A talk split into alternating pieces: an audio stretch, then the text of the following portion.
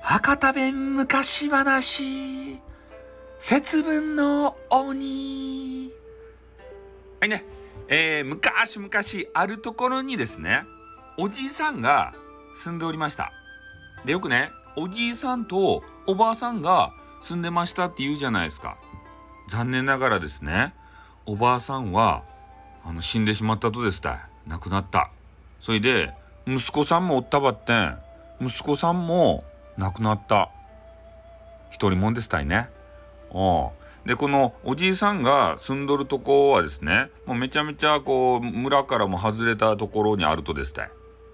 で、えー、その嫁さんとね子供さんが亡くなっとるけんも毎日のようにお墓参りですね、えー、そこに行くのが日課になっております。それで毎日行ってたんですけど、えー、ただねこう冬が近づいてきてこう村がすごくね、えー、あれに雪に覆われるとですね。そしたらもう行こうと思ってもなかなか行けんでねもう冬の間中ずっとねネットフリックスば見よったと。イテウォンクラスがありよったけん。でそれば見てねあの六本木クラスも始まってその比較ばずっと見よってね六本木クラスの竹内涼真の髪型がね全然パクセロイと違うやないかってめちゃめちゃね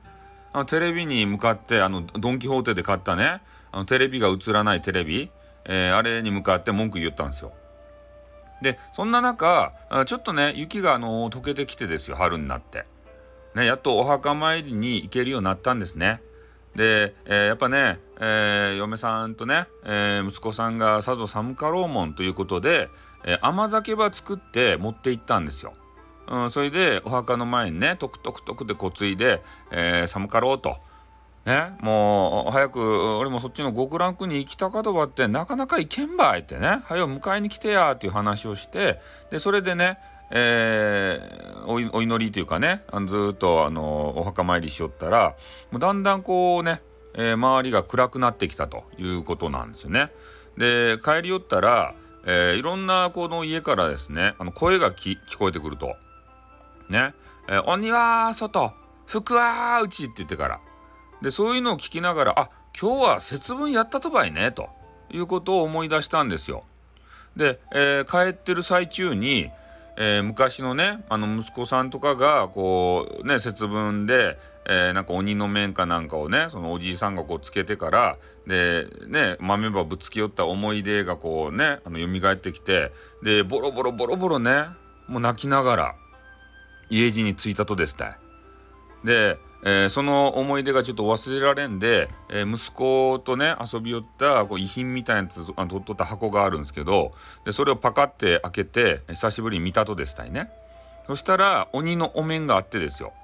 ね懐かしかねって言ってでそればこうつけてで豆の残りもあったとですたい。豆とかねほとんど腐らんじゃないですか。腐るかもしれんけど。でそういうやつをちょっと手にしてでねちょっと節分やけんやってみようかねっていうことになったんですけど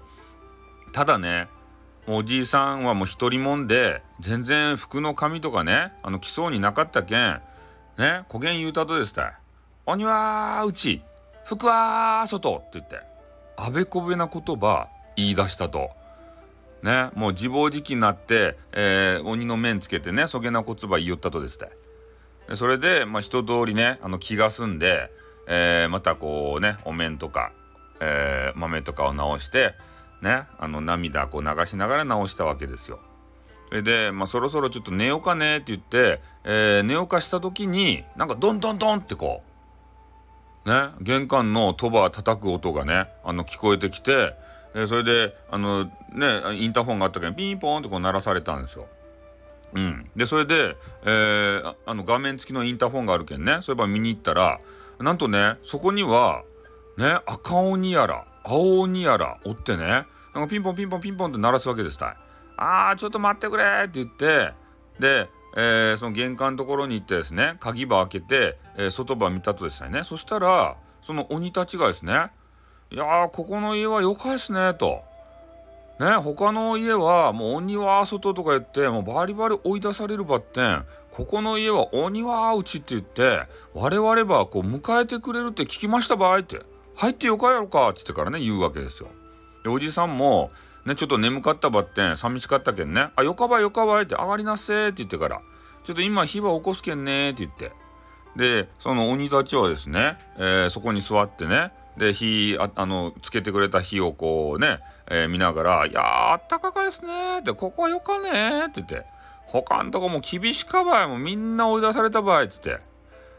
ね、もうここだけば受け入れてくれるとはっていう話をされていたんですよ。いやーね、まあ、ここよ、まあ、なんか汚くて狭かばってん、ね、あの、火ぐらいは炊けるけんって言ってから。で、言ったら、またですね、どんどんどんってこう、ピンポンピンポンって聞こえてくるんですよ。そしたらもう何十人とですね、鬼がね、来とるわけですよ、もう玄関に。ね。いやー、ここはよかとこって聞きましたばーいってみんな口々によるけん、もう入りなせ、入りなせって言って、全員ね、鬼ば、えー、家に迎え入れてね。で、それで、まあちょ、ちょろっとしかこうね、あのま酒ぐらいしかなかばってん、ね、ちょっと熱々にしてね、あの、ちょっと振る舞うけんっつってから、それでみんなにね、甘酒ばやって、で、えー、まあ、いろりみたいなところでね、温まりよったとですたい。うん、それで、えー、そうそうこうしていた時に、えー、まあ、おじさんがですね、まあ、秘蔵の酒ばちょっと持っとったと。で、それを、えー、甘酒じゃなくてね、もうみんなにもうせっかくやけんちって、楽しかったけんね、鬼に振る舞ったら、いや、ここの家は楽しかねーって言ってから、ね、焦げな楽しかとこは仲間へって言って、ね、それでもう夜通しね、もう夜中までずっと飲み明かしたんですよ。うん。で、それでおじいさんにですね、まあ鬼が次の日言うたんですね。いやー、今日は楽しかったばいって。うん、なんか、お前は星かもんは中とかってこう言ったんですよね。えー、そしたら、おじいさんはですね、いやー、そげな、な、中戸ですよねって言って、ちょ謙遜したっちゃけど、ね、もうダメばいと、鬼が言うんですよ。もうこの、楽しかったけん、これ恩返しせんばね、俺たちの気が済まんとばいっていう話をしたら、じゃあちょっと私あのお酒が好きやけんお酒とかなんかおつまみとかねちょろっとあったら嬉しかねっていう話をしたら「よしわかった!」って言って鬼たちが全員バーって出て行ってねもう自分のあのねぐらにね行ってからもう酒やらなんか米俵やら、えー、なんか変なねマンガン全石やらね、えー、そういうなんかうまい日本三大珍味やらねそういうやつをブワーって家に持ってきて。でそれで鬼がねこう貯めとったあの金貨っていうかねあのマネーまでこう持ってきてねそれをおじいさんの家にバーンってこう全部置き出したんですよ。これでよかかって言ってから「いやーもうこれほんと嬉しかですね」っておじいさんめちゃめちゃ喜んじゃって。うで鬼たちもねいやーもうこれね節分の時期ってめちゃめちゃ俺らいじめられるっちゃけどもう焦げなね受け入れられたことなかけんまた来年来てよかかねって言ったんですよそしたらおじさんがね「いいとも!」って言ってね手をね上に上げて丸の形をつけて作ってですねそれ「いいとも!」言うたんですよそしたら鬼がですね「やったー!」って言ってから「じゃあまた来年来るばーい!」って言って帰っていったんですね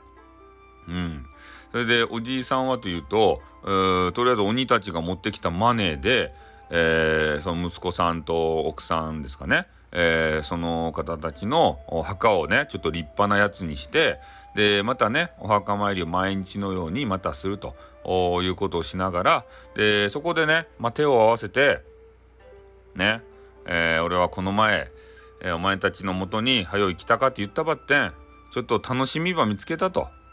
ね鬼があのまた来年も来てくれてみんなで楽しませてくれるとだから鬼たちのためにね俺は長生きはせんといかん。ちょっとそっちに行くとは待っとってもらってよかじゃろかいということを言いました。でおじいさんはですね、えー、まあ、暮らしも裕福になって健康状態もようなってね、えー、長生きをしたということでございます。おしまい。